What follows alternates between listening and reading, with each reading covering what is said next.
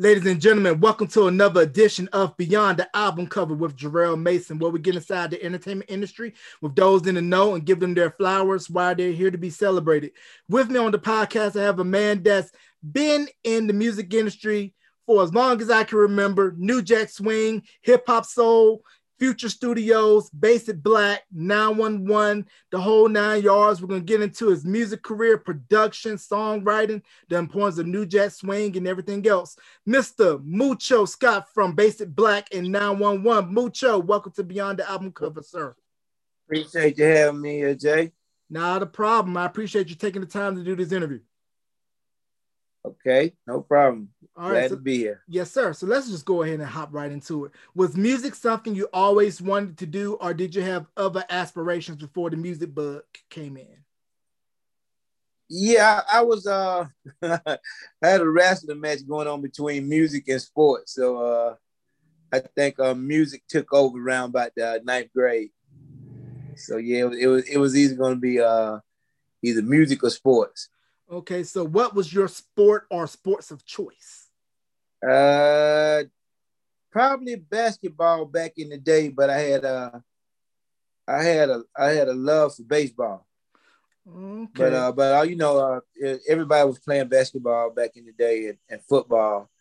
But I kind of had a love for uh, baseball. But you know, being from a small city, uh, didn't too many black kids play baseball back uh, back there.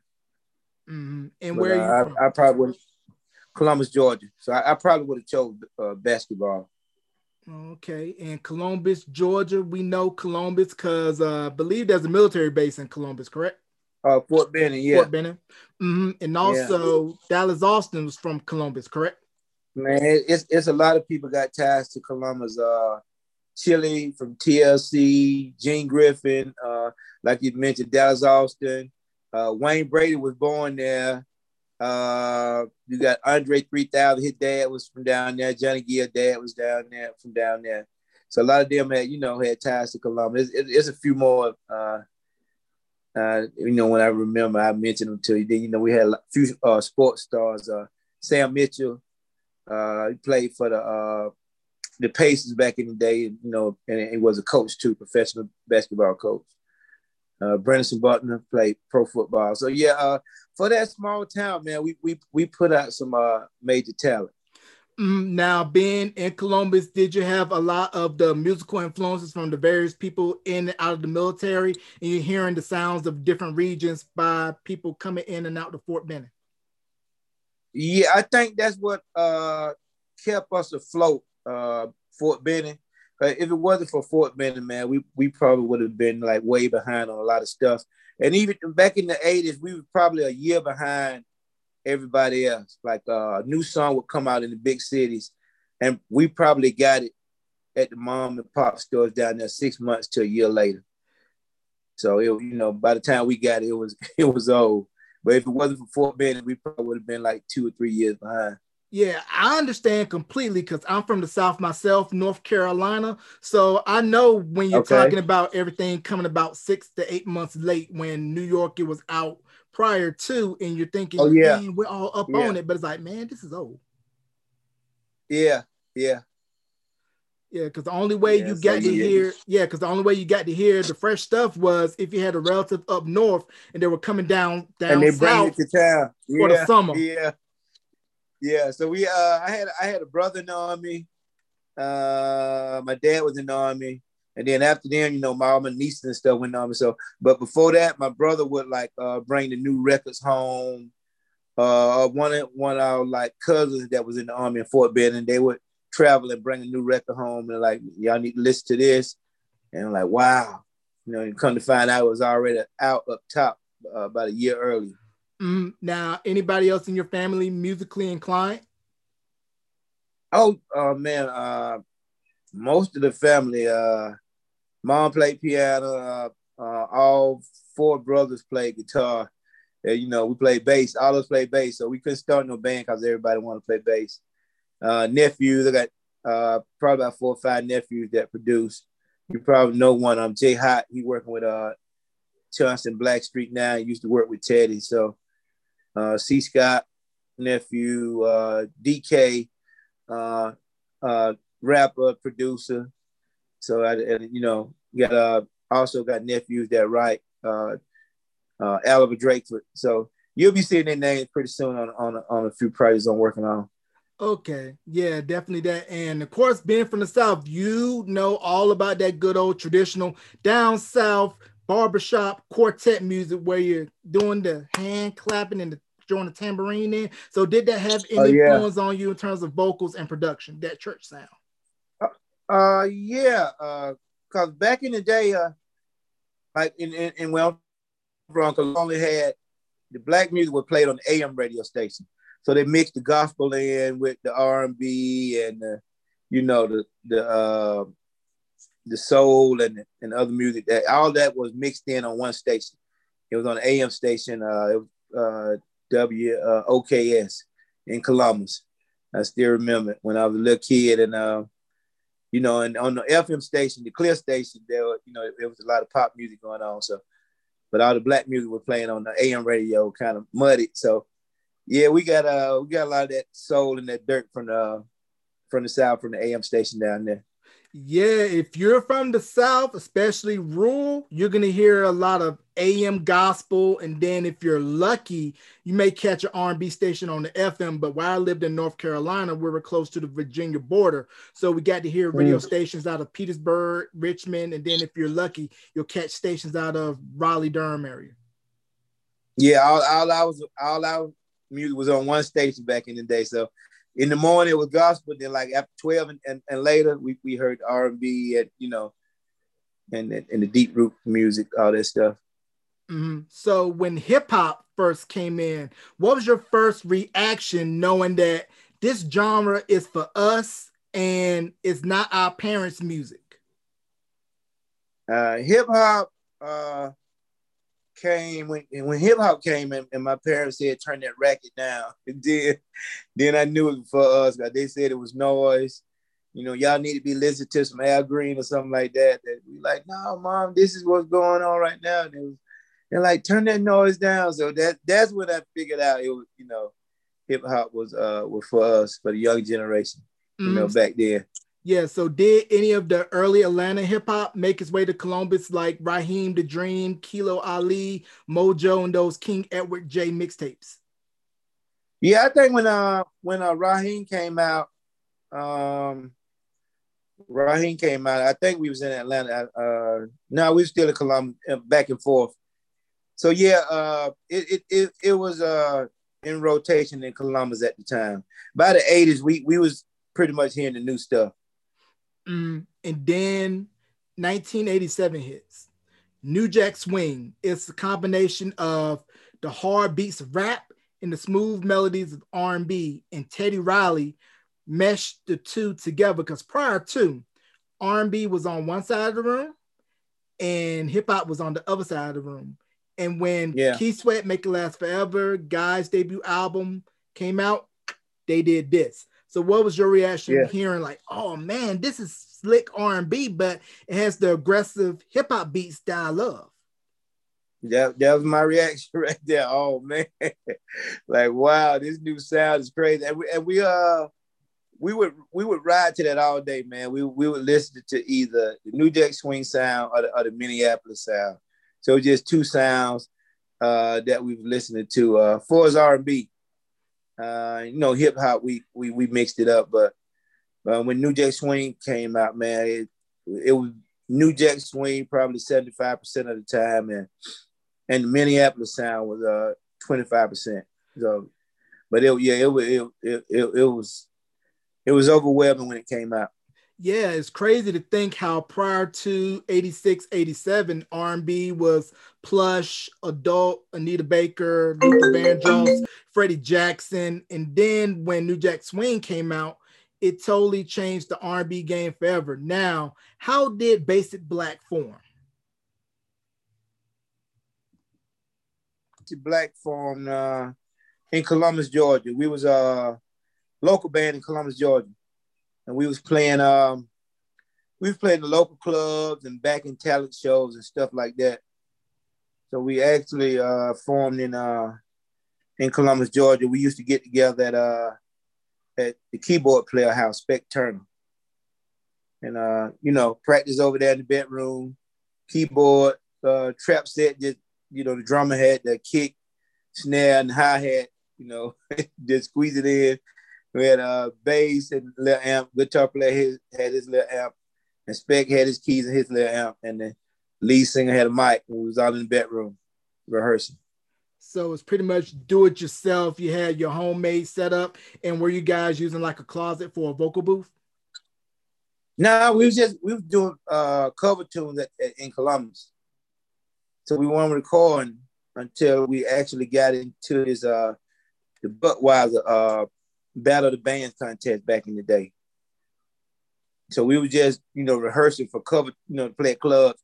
We would we would perform uh, you know, cover songs that was out back in the 80s, Mac Band, uh uh um uh Levert, you know, popular bands back in the day. Do some Prince songs, the the Deele and Babyface and you know, stuff like that. Atlantic Starr, anything that was top 40 R&B back in the day, we were learning and and performing at the clubs on the weekend. Mm-hmm. Now, getting your deal, were there any other labels in the bidding before you guys signed your deal? Uh no, not really, cause we uh we went from um like I said when we was basically black, we used to back up talent shows, and the promoter one year didn't have enough money to pay us, and he said, you know, if y'all back this talent show and let us let me pay you what what I got right now. I promise to let y'all open up for Guy, you know, and uh today had came down and a raw bass. So we were like, okay, yeah, cool. So we do we did the talent show for a little bit of nothing, just to get that opening spot for uh, you know, Guy and the, and the concert that came off. So once we did that show, you know, Gene saw us, everybody was backstage but when we start playing, you know, everybody came out to the side of the stage. And they were like, wow, like, man, we never heard a band that actually played the songs that sound like the record. That, that was Gene and Teddy told us. So, like, man, y'all sound just like the record. You know, today ain't got no band. So when we get home, we may want y'all to come up and audition for today. And we were like, cool. So that's how that came about with uh with Gene Griffin and um, you know, we uh we we we followed got to above about three or four more cities, three or four more cities. And uh, so finally we drove up to New York and got to New York. It was on the weekend, and, and Gene had called to Columbus looking for us, but we was already up in New York. And uh Spec, we called home and Spec talked to his mom, and she said, she said, uh, the guy from New York called down and looked for y'all. Gene Griffin. We were like, wow. We were like, well, get, we were like giving this number at the payphone. We up in New York, so he called us at the payphone. They, you know, put us uh, up at the hotel till that next Monday morning, and then we met with him. And uh, man, from there we went to the hotel to the rehearsal hall, and then you know to the studio. Right. And you mentioned the late Mr. Gene Griffin, GR Productions, Teddy Riley, Today, Zan, Redhead Kingpin. I mean, on fire at this point. So what was it like once you guys Wrecks-N-Effect, that whole crew just knowing like, man, we're about to be alongside what's hot. Yeah. Couldn't believe it. it was unbelievable, man. Coming from Columbus to New York City. It was it was like going from uh from Earth to Mars. It was like a total different world for us. So we we sitting in the office and everybody coming in with the jewelry on. You know, we saw Wrecks-N-Effect, we saw A plus, and we're looking at everybody like this, man, eyes wide open. Then you know, uh, guy came in and it was like, you know, speechless.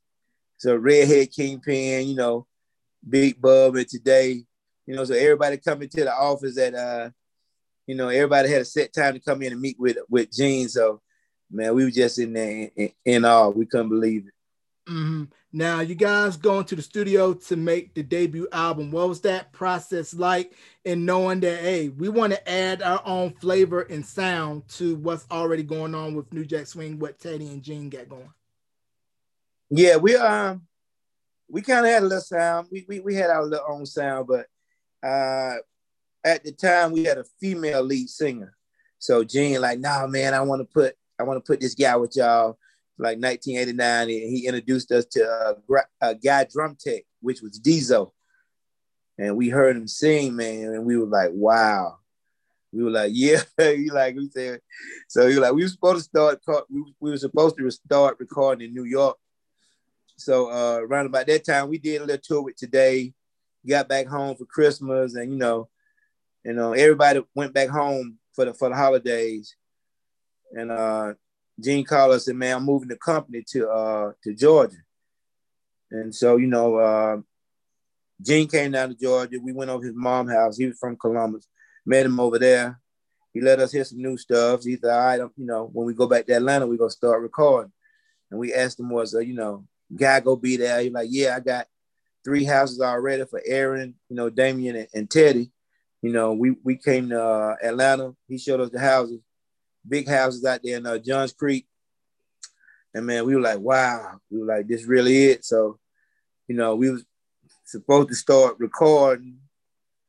Uh, Diesel came down. We actually did start recording, but we were asking Gene like, when is guy coming down? You know, are they gonna feature on our album? And Gene like, yeah, yeah, yeah, they coming down. But come to find out, you know, the that's when the split up that happened. Mm, and this is right around right after the Future album, correct? Mm, no, no, this is before the future. Before, this is right after that, the guy first album. Mm, so 87. So, uh, you know, I think uh, Future came out. Uh, Future came out in '90, I think. I want to say. Not yeah, '90. Yeah, so we re- we recorded our album before uh, he did the second uh, guy album, which was the Future. So uh, Basic Black came out then. Then you know Teddy finally got out, away from Gene got out, got out of the contract. Then he did the Future album. So, but before that, uh, Teddy was calling us and telling us, you know, don't sign the Gene. Come to, you know, come to New York, man. You know, we got something for y'all. You know, but you know, we stayed. We, I guess, we, we, the reason why we stayed because it was closer to home. Mm.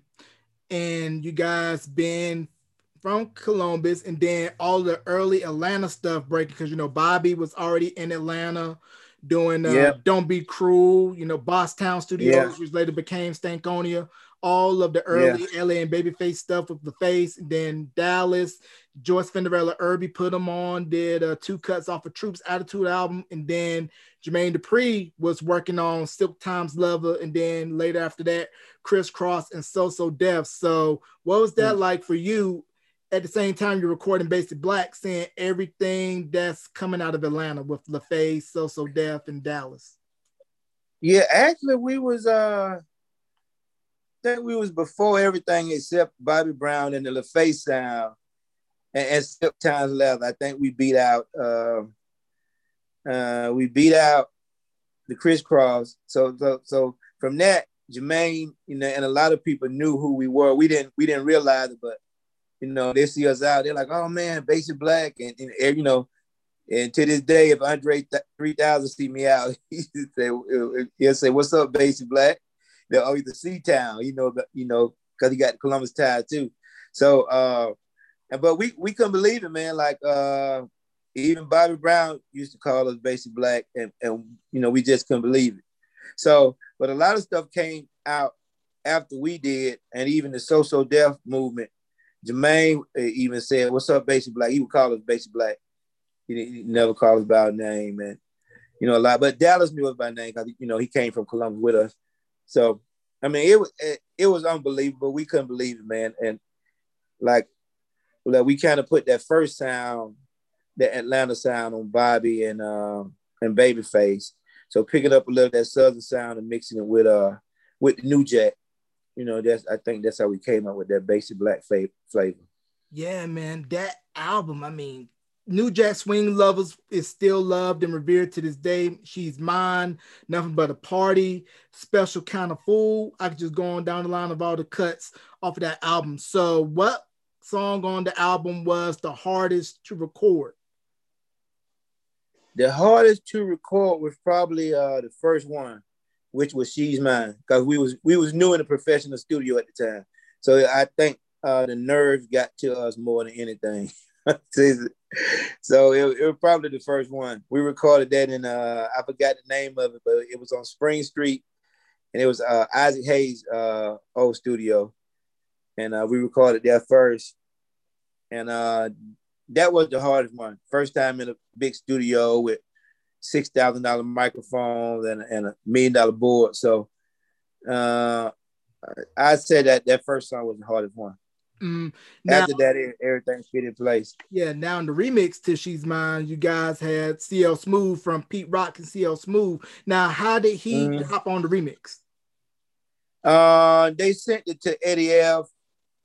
Uh, cause we was on Motown. Eddie F did a lot of stuff for you know MCA Motown. M- uh, Motown was being distributed by MCA at the time. So with uh, Eddie F, MCA ties, and you know the uh, the uh, labor uh, NR of the labor said, Let, let's let Eddie F touch it. He was hot at the time. And then he remixed it, then threw uh, Pete Rock and CL Smooth on it. Mm, and this was right around the time when Jheryl Busby was over at Motown, correct? Yeah, yeah. Yeah, because today was signed to Motown, the, the Good Girls, the Boys. The Boys, Milira.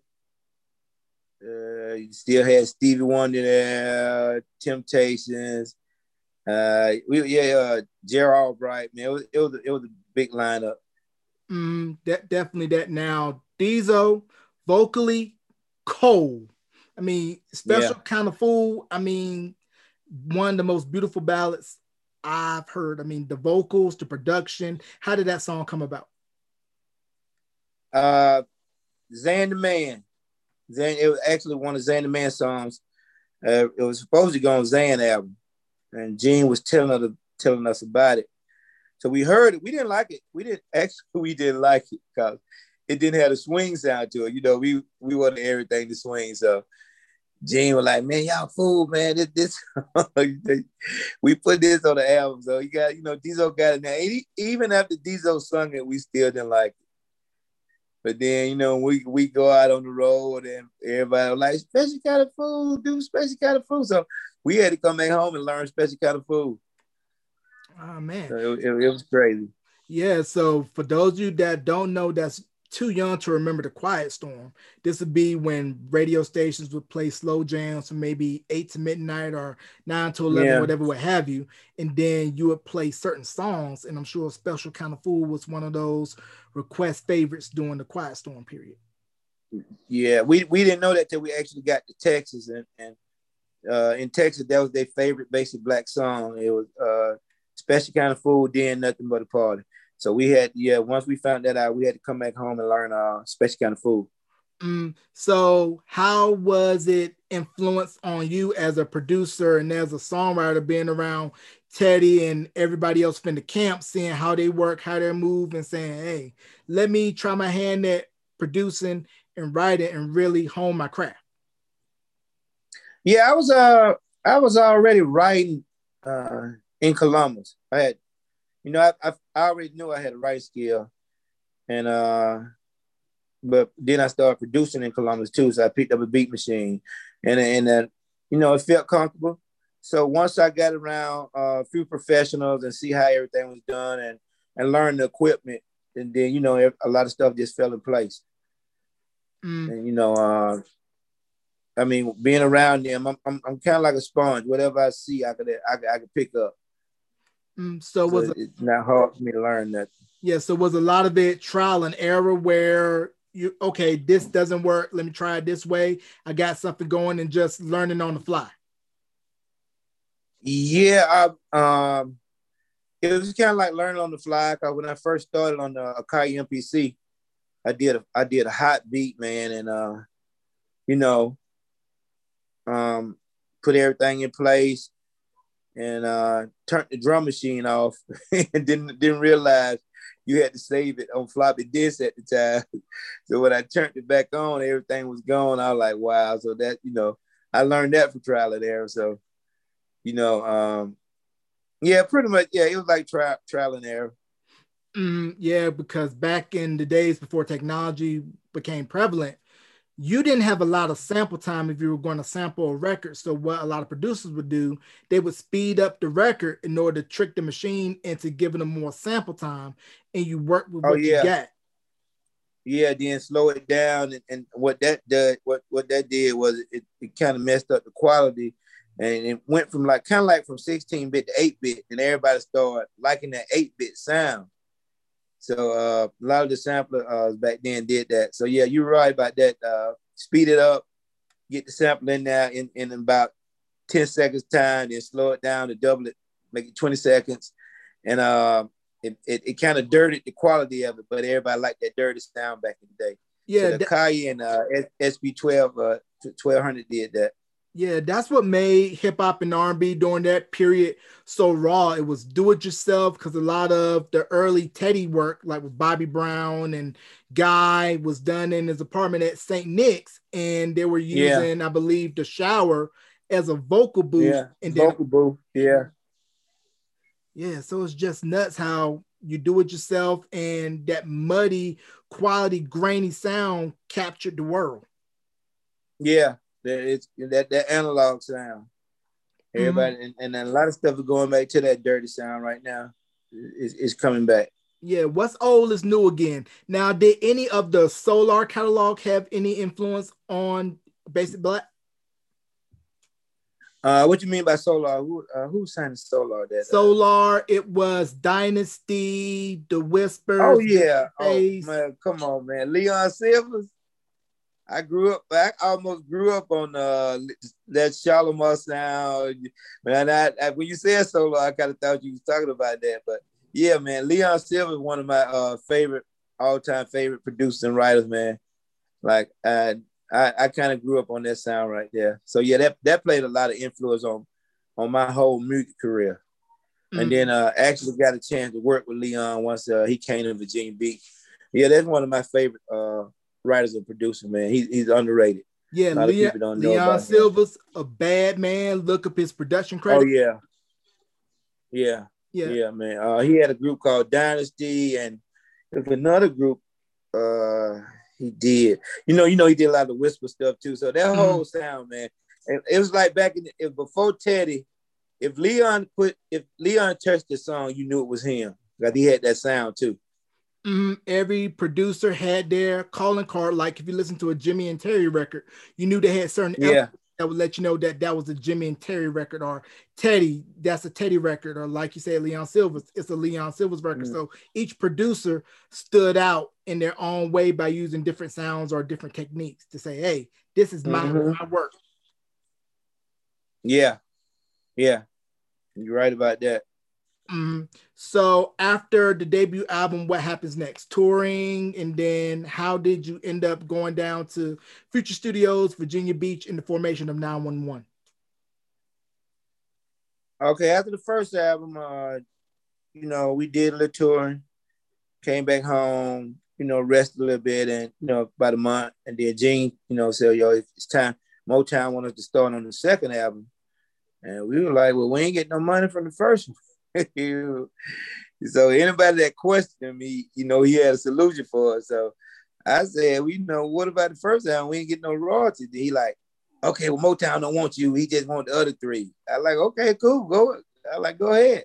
So I walked out the office and he followed me outside. You know, come on, man. You know, we need to do this, and you know, you know, we uh, you know, need to record the album from uh from Motown.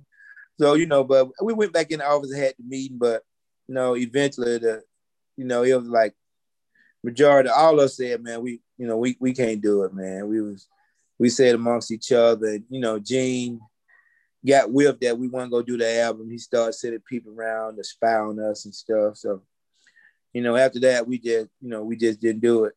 And uh, you know, we was around, we was still in Atlanta. Teddy, you know, think Teddy reached out to me, asked me to come to Virginia Beach. Uh, he flew me down there. They he was working on the Black Blackstreet first album, and, and I heard it, and you know, he asked me did I want to join the camp. I like, sure. He like, all right, cool. He said, uh, do you need to go back to Atlanta to get some clothes or anything? And you know, I could put you up in an apartment now. I'm like, yeah. I said, no, I'm good. I'm, I'm like, just put me up right now. I'm good. I go back home later. you know. So we started working on production, and um, after the Blackstreet album, you know, I uh, I told him I want to put together me another group. He said, "Cool." So that's when uh, uh, I started working on me another group, and actually, uh, my conception uh, came up with the 911 name. It was me and Demetrius Shipp. Uh, Demetrius Shipp is the, uh, the father of the guy that played two in the Tupac movie. And so it was me and him, and we was looking for a third member. We could never get the third member.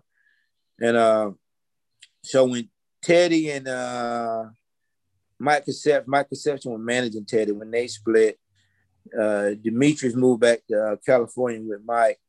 So I was there by myself with, you know, still trying to do the group. So that's when I told Diesel to come down. And uh, me and Diesel started on it. Then we got Rob, you know, and uh, we started working on it then. Right. And for those of you that don't know, Rob, foreplay. I mean, if you are a deep 90s R&B lover, you know his stuff. Feel me? I mean, vocally bad brother. And then Demetrius Shipp, oh, yeah. I did not know was in Virginia Beach before he went back to Cali to start doing a lot of the in-house production work over at Death Row. Yeah.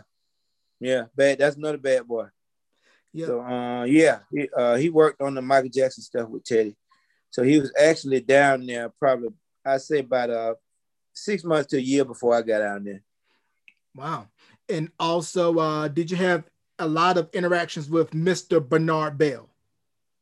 Oh yeah, Bernard Belle brought the uh, Riff project through. Uh, another one of my mentors, man. I, I look up to him.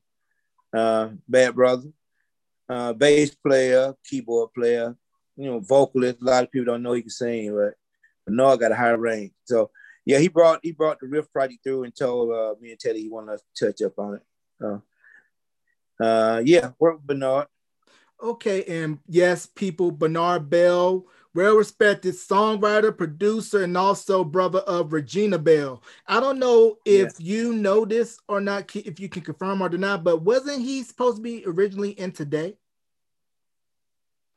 Yeah, I think so, but I think it was the Gents. Uh, it wasn't today. Yeah, I think they were the Gents. I think originally. it was the Gents. I think it was called the Gents then, but I think so. I, I can't be hundred percent, but I think so. I, I, talked to Big Bub last night, but uh, but actually Chief uh gave me a little history on that. But I, I think it was Bernard uh that was in the original the the Gents.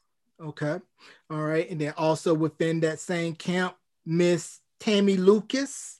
If you listen mm-hmm. to a mm-hmm. lot of the Teddy Productions backing vocals, is it good to mm. you? And also Mary Brown. Yeah. Now we we work with uh Tammy Lucas, but we didn't get a chance to work with Mary. We was getting getting around to it. So the first one we worked with in New York was actually Tammy Lucas. Gene said, "Man, I'm, I'm gonna put y'all with this writer. You know, y'all do tracks, y'all bring them to me." And uh, me and Spec did a track, took it to uh, Gene. He gave it to Tammy, and uh, they Tammy came out with a song for uh. And it was me and Spec Melody actually that Teddy redid for the for the Starpoint song, but we didn't get credit. Okay. Do you remember the name of the Star Point record? Uh, I think Teddy did two uh, two songs on that album. The mid uh, the, uh, up tempo was was the melody that me and Spec did, and, and Tammy Lucas penned it. So I can't remember the name of it, but um, I don't remember the name of it. I forgot what they called okay. it. All right, Pen Game Cole, and also mentioned you're down in Virginia Beach. Did you have any inklings that when Pharrell and the crew came around that the Neptunes were going to be something special and something serious in the music business? Yeah, uh, I thought I always knew was going to be be big. I just thought it was going to be big as a as a group. And there was there was he was in a group called the Neptunes. There was him, Chad, Mike Edwards, Mike E was in the group, and they had another uh like a four member group. So I just thought they sound the sound they was doing it it it they was doing like a sound that I think like the you remember Digable Planet, De La Soul, Native Tongues, that whole crew. They they well it was I think it was a group called Digable Planets, uh Digital Planet, Digable Planet. Digable Planet. They yeah. actually bit. Uh, yeah, they actually bit the Neptune. Neptune came out with that sound first, man. So then when Digable Planet came out, it was like they heard Pharrell them demo, and uh, it was crazy. So they, they had that kind of sound. So I mean, I always thought they were gonna be be, be big, but I just thought I didn't know Pharrell and Chad was gonna just jump out and be as big as they are now. I just knew I knew the Neptunes group was gonna be like a household name. Right, but it's crazy to think how at this time the Tidewater area was just exploding with talent. You have the Neptunes over at Future with Teddy, and then you had Missy and Timbaland over with DeVante. They go up upstate to New York to start honing their craft with the Bassment, and of course Ginuwine was up in that camp. Playa, rest in peace, Static Major, Tweet, Sugar, and then of course Sista, which was originally the the female group that Missy was in before. Missy was in, yeah. Yeah. Mm-hmm. And you uh think Salt-N-Pepa had moved in uh in town at the time. You had Omar F that sung on the Joy and Pain um uh with Rob Base. He moved there. Man, it, it, it was a lot of people moving to Virginia Beach at the time. Yeah, I, I, can, uh, I, can, imagine that. I can imagine why. You're close to the border, and it also put Virginia Beach on the national map when the Rump Shaker video was shot in Virginia Beach. Yeah, yeah. Mm-hmm. So yeah, Virginia Beach was the, you know, the spot at the time. Uh, early, early to mid '90s, it, it was Virginia Beach. So everybody was getting ready to move there, man. And uh, I guess like late '90s, it started dying down, and then you know, Mm-hmm. You know, just just died down after that. Yeah, because you know, being in the South, you can get land and houses for cheap. So a lot of people up north yeah. moving down south and being yeah. from close to the Virginia border in rural North Carolina. We're only like maybe a little over two hour drive from Virginia Beach. So once Neptune's, Timbaland, and Teddy stuff out of Future Studios started popping, we're like, ah, oh, man, this stuff is like really hot. But I know 911, you guys put out a record called Cutie. You guys were supposed to do mm. an album, but that never materialized, correct? We, we finished the album. And uh, what happened that was after Blackstreet, the first Blackstreet broke up. Teddy was getting ready to do the Guy 3 album. And we Teddy signed 911 to uh, Lil Man Records, which was going through Interscope. So Teddy said, All right, y'all stay over here in my studio and record y'all album. And me and Guy are going to Trinidad. And they went to some big studio in Trinidad to record their album. So Teddy went over, started recording with Guy. And I think like a month later, he came back home on a break to see the family, and we we had ten songs done, so he couldn't believe it. I think guy was just like three or four songs in. So after we did the ten songs, he like, okay, Interscope wants y'all to do two more. He go back to Trinidad, come back on another break, and we got two songs, two more songs finished, and it, it like it wasn't no just threw together song. There was, you know, people were going crazy over. Right. And uh, you know, it, but, but we we kind of figured he kept just making excuses. You know, you're like, all right, well, uh, Jim Iovine want another up tempo, and we went and did another up tempo, and and and you know, come to find out, we had a conversation. I had a conversation with him. He was like, man, he like, if I put y'all out, then y'all sound, you know, y'all might be competition for guy. I said, yeah, but we we on your label. I said, so how's that gonna hurt you? I said, that's gonna help you if we are competition for guy. He said, you know, like Diesel, you know, strong vocally, you know, that that's gonna be competition for guy. I said, but guy signed to uh, you know, MCA, uh, uh Interscope, whoever they signed at the time. I said, we signed the Little Man Records. I said, so that's gonna help you. But I, he he could never could uh, you know, figure that out. And you know, he never could come to grips with it. So he just put uh you know, put us on the shelf. Oh man, yeah, because that cutie record, dope sound, and all of us New Jack Swing hip hop soul lovers were like, man, this record is fire. And we were just like, man, where's the rest? we had a whole album. And actually, Cutie was number one. Uh, Teddy wasn't gonna sign us at the time. You know, we did the 911. You know, he was playing us off, you know, kept, you know, okay, I'm gonna do it, I do it, I I, I listen to it. And we actually sent the song overseas, and you know, and they was playing it in London, and just so happened Blackstreet had a show in London, and then when they, they threw it on in the club, everybody was going crazy to it, and Teddy was like, he asked the DJ, he like, yo, who's this? And the guy said, it's 911, and Teddy was like, wow. So when he came home from London, he was like, okay, I want to sign y'all. Wow. So, yeah, if it wasn't for London, uh, London put us on the map. Actually, uh, go get my charger. Really, at the bedroom. Yeah. Um, London kind of put us on the map, and uh, if it weren't for Teddy hearing that song in London, he wouldn't. Have, he probably wouldn't have touched us. Wow. Now you mentioned London and how, as we all know, throughout the history of music, they have a strong love and appreciation for what we do over here in the U.S. and they add their own cultural spin to it. So, what was it like when you heard that? Man, this song is reacting in London and then hearing all of the other British-based R&B acts adding their UK spin to US R&B or what they would call swing beat over in the UK. Um, but I mean, we didn't go. We didn't. When we went to London, we went to London as Basic Black.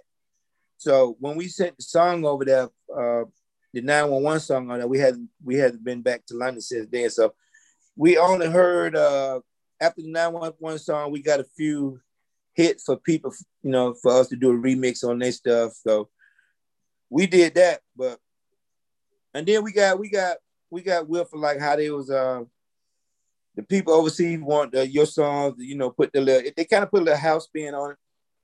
With was a nice little club feel. I mean, we can't we like we like the sound of it. Mm-hmm. Now I want to back up a little bit. Now these five young boys out of Atlanta, Georgia, I believe they were discovered or managed by Kevin Wells, and they were brought up in the music. 112. another bad creation. Oh, ABC. ABC, yeah, because Iesha crossover smash, and once again another early Dallas Austin production, and he did Cooleyhighharmony for Boyz II Men. Now, a lot of people were looking at ABC like, man, these guys are something serious you know, mm-hmm. and it mm-hmm. was kind of like the start of what Michael Bivins had with Biv 10 with ABC, Boyz II Men, and of course BBD. Mm-hmm. Mm, so yeah, did, um, go ahead. Go ahead. Um, so did you have like any early rumblings of like, man, I got this group out of Atlanta, they're gonna be the young new edition, and then I have these four guys out of Philadelphia, they're gonna be the new school version of the Temps and a lot of those crossover acts that Motown really thrived on back during their golden era? Uh, I um not really with ABC, but I had a I had a friend friend of ours that met us at we Basic Black, and on our video shoot we met a, a police officer named Marlon. Marlon actually had 112 at the time before they got signed. So Marlon like, man, I want you to work with uh, my group I got, and I went and heard them, man. They was amazing. So I actually did 112 first demo. Oh wow. Yeah. So, and then you know when I went to Virginia Beach, I was telling. Hold on one second. Let me t- let me plug my phone up. I, I uh Virginia Beach when I when I went to Virginia Beach, I was telling Teddy about uh this group 112 you need to hear, and uh he like yeah he said I check him out when we go to Atlanta. So we came down to Atlanta for like I think that was the last Jack the Rapper fest and uh, 112 song for Teddy, you know, he got distracted by other things that was pulling him to the side. And like, wow. Yeah, I said, did you listen to the group? He's like, oh, oh yeah, yeah, yeah. I, I like like him, man. You know, a few months later, we we back at Virginia Beach and he see 112 on the on TV signed the bad boy. I said, that's that group that I, I let you hear down at Jack the Rapper, and his mouth just dropped. Man, so he could have had 112 too. I did not know that. That's that's crazy that Teddy had a chance to sign 112, but it ended up going over to Diddy and Bad, Bad Boy. Boy yeah. Now, mm-hmm. I don't know if you know this or not about 112, but um Tim and Bob, they had some records that they wanted to give the Boyz II Men for the two album. But Jheryl Busby told them, I want to get more established producers on this album, knowing that Eye Harmony of the Road crossed them over to pop. So a lot of those mm. records end up going to 112 for the debut album, like Can I Touch You, Now That We're Done. All those were originally supposed to go to Boyz II Men. Oh, I didn't know that. I didn't know that, and I and I, and I know uh, Timmy Bob too, but I didn't know that. Ah man, mm-hmm. Timmy Bob, another set of songwriters producers that don't get enough credit, you know. And um, I spoke with Brandon Akira from Mista a couple years ago, and he said that they had a second album ready to go, Tim and Bob at the helm, but I guess this was right around the time when East West Records folded, and the second album got shelved by Mista. Yeah. Okay. Yeah, I could believe that. But yeah, I actually uh went out to Tim and Bob uh mansion they had out in Roswell, and they had a hot studio out there back in the nineties. it Had some hits coming out of there. So yeah, I, I could believe that. Mm. So what makes you think made the make still the movement out of Atlanta so special. Like we mentioned early, like Raheem the Dream, Dream, Kilo Ali, Hitman Sammy Sam, DJ Taz, then later on Organized Noise, Dungeon Family, T.I., 2 Chainz. What makes that whole Atlanta movement and sound so special where everybody's like, man, I gotta come down to Atlanta to get some of that? Um I I think it was that uh that Dungeon Family, man. The, uh, when the Dungeon Family came out, cause they mixed that they mixed pop, they mixed. You heard pop on the song, and this all on one song. You heard R and B, you heard that foot stomping old Southern music, and you heard, you know, the, the hip hop on top of. So you you had four genres of music on one track, and and, and it is touched it touched a lot of people. So I think it was more that. uh that dungeon family flavor, man, that brought a lot of the uh, that actually brought a lot of that talent, a lot more talent to Atlanta. Cause you got to remember, you already had Babyface and Cameo in the '80s here. Then in the early '90s, you had Bobby Brown, and you know, we came here, and a lot of more artists came here. But actually, after that Dungeon Family hit, you know, Goodie Mob, and uh, Outkast, all them, Sleepy Brown, and then you had okay, you had people from the East Coast and the, you know up top New York coming to Atlanta, thinking this this the place to be if I want to get my music heard. Right, and it definitely still is the epicenter of what we know now with rap and R&B, and then Ludacris. He was actually a radio personality in Atlanta yeah. before Chris Lova Lova. Yep, and Poon Daddy, I believe, was Hot 97.9, I believe. Yeah, I think they started on 103. Um, I, want, I, want, I think 103.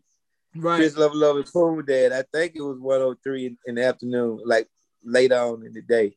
Right. Cause Maybe, I, uh, go yeah, ahead. Yeah, because I can remember that uh Ludacris had an indie album called Incognito, and it was making yeah. its way around the southeast. You go to any farmers market or what mom and pop record store, get that, and then when he got signed to Def Jam South, it pretty much was a remastered version of Incognito with a few new songs added, and that's why the album was named Back for the first time. Okay, yeah, I, I didn't I didn't know about that, but I know he was on. Uh, I first heard Luda on the remix of. Uh, I think it was uh who was that uh uh, uh, uh artist uh Timbaland had. It was on a remix of one of those songs. Maganu, uh, I think it was on one of those songs. That when I first heard Luda. I was like, okay. I said he got he got some skills. And that's when I first heard him. Okay. Yeah, I mean, like I said, the Atlanta movement still going strong to this day. You can look up everybody that's been through ATL, then had that ATL flavor, that sauce. You know, Lil Jon. For those of you that don't know, Lil Jon got his start working with Jermaine Dupri at So So Def. I believe it was A&R because I didn't know this until he said it that um he was working at So So Def when they put out those So So Def Bass All Star compilation tapes. Mm-hmm. Now I was mad when I lost my So So Def Bass All Star collection tape, but that's another story for another day. yeah, yeah, uh, yeah. Lil Jon got a start from uh, So So Def. Mm, and So So Def. Now, when we talk about what Jermaine did, as, as we all know, got his start dancing at the Fresh Fest because his dad, Michael Mauldin, put together the Fresh Fest, and then Silk Tymes Leather, then Kris Kross, and later Xscape, and everything mm. else that came came out of there. I mean, Atlanta just had the pulse of everybody and you guys been kind of at the forefront of it when it was in its infancy. Yeah, I think uh, everybody kind of looked at us as uh, once that started rolling, they were looking at us as OG. You know, we we respect y'all, but this, you know, this the new sound now. And and don't quote me on this, but I think uh, I think um, I think Polow da Don got his start through uh, So So Def too. But don't quote me. But I think that's who uh, that when I first saw Polow da Don through uh, So So Def project. Right. And Right. And what is it that you think makes the New Jack Swing sound so special to where you have people still trying to emulate the sound and of course everything going on in the far east with K-pop, BTS, it pretty much is an homage to New Jack Swing. Yeah, I, I just think uh Teddy created a sound that uh you know, it, it, every every so often is going to come back, just like the old Motown sound. It came back, and even though like a lot of R and B people don't don't hear it, uh, a lot of the old Motown sound is actually done by a lot of pop artists, uh, Meghan Trainor, and you know a lot of artists on the pop side, and so that, that actually made its way back. And uh, that New Jack Swing, you know, Bruno Mars hit it real good. He, he did a real good job uh, re- recreate recreating one of those sounds. Uh, song I still listen to on my on my workout playlist. So um, I just think it, that New Jack flavor is going to come back probably every every fifteen to twenty years.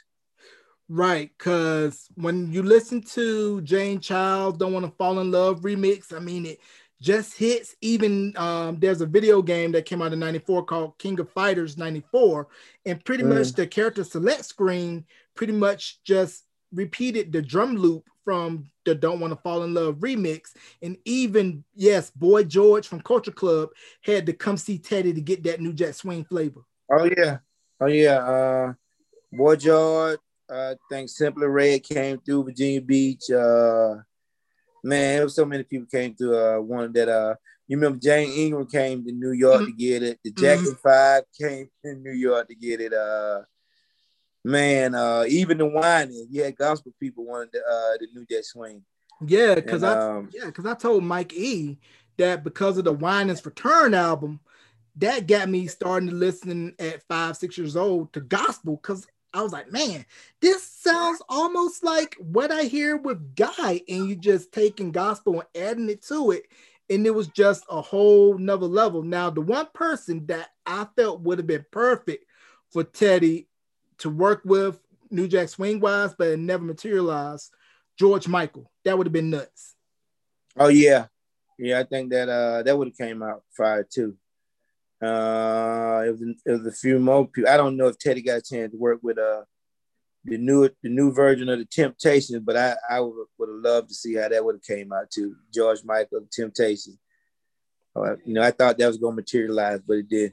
Yeah, that would have been nuts. And then another thing that puzzles me as a music lover with the Jacksons doing the 2300 Jackson Street album, she should have been released as a single. And I feel personally, that's my favorite song on the album. Yeah, and I feel personally that record got the ball rolling in Michael's head. Like, hmm, let me go ahead and get with Teddy, and that started to work yeah. for Dangerous. Yeah, either uh, uh, yes, she. I, but I think uh 2300 Jackson Street uh, solidified it because he actually came down. He flew down to sing on that one.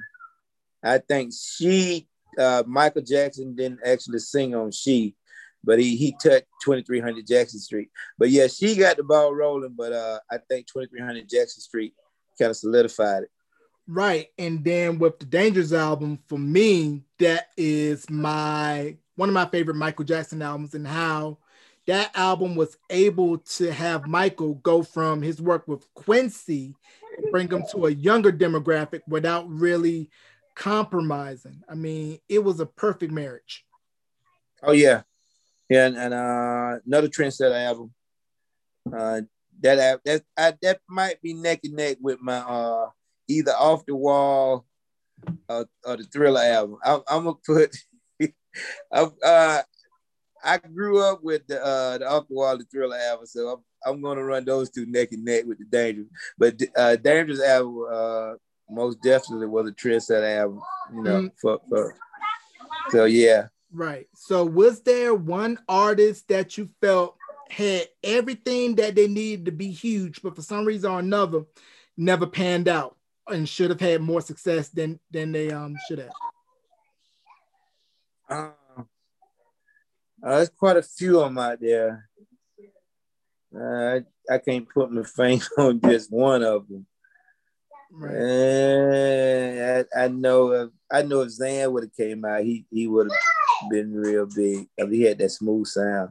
Zan had a soulful sound, man, and and he, he also could set fire to a New Jack Swing track too. So, um, yeah, I just can't put my, my finger on just one artist that should have been bigger than what they what they actually was at the time. Right. And um Big Bub, man, his solo albums coming at your album. I tell people this all the time. Big Bub vocally, take Luther Vandross and New Jack Swing Hip Hop Soul, mesh it together. That's Big Bub. Yeah. And Big Big Bub been singing since he was probably 15 professionally, probably about 15, 16, because he did a lot of backgrounds for uh for Gene back in the day on My Prerogative and you know the uh the my prerogative did a lot of stuff on the, the Jackson background, and so Big Bub been in, you know, he been in been in uh, in that mix for a little while too. Right, for a good I, little while. Yeah, because I think he did the backing vocals for "Do the Right Thing" for Redhead Kingpin. Yeah, no, that's him. That's Big Bub. Mm, I thought so, and also for those of you that don't know, "Do the Right Thing" by Redhead Kingpin was originally supposed to have been the big song in the Spike Lee movie, Do the Right Thing, but it ended up getting mm-hmm. beat out by Fight the Power. But Do the mm-hmm. Right Thing later got put on the People Under the Stairs movie soundtrack that Wes Craven did. Mm-hmm.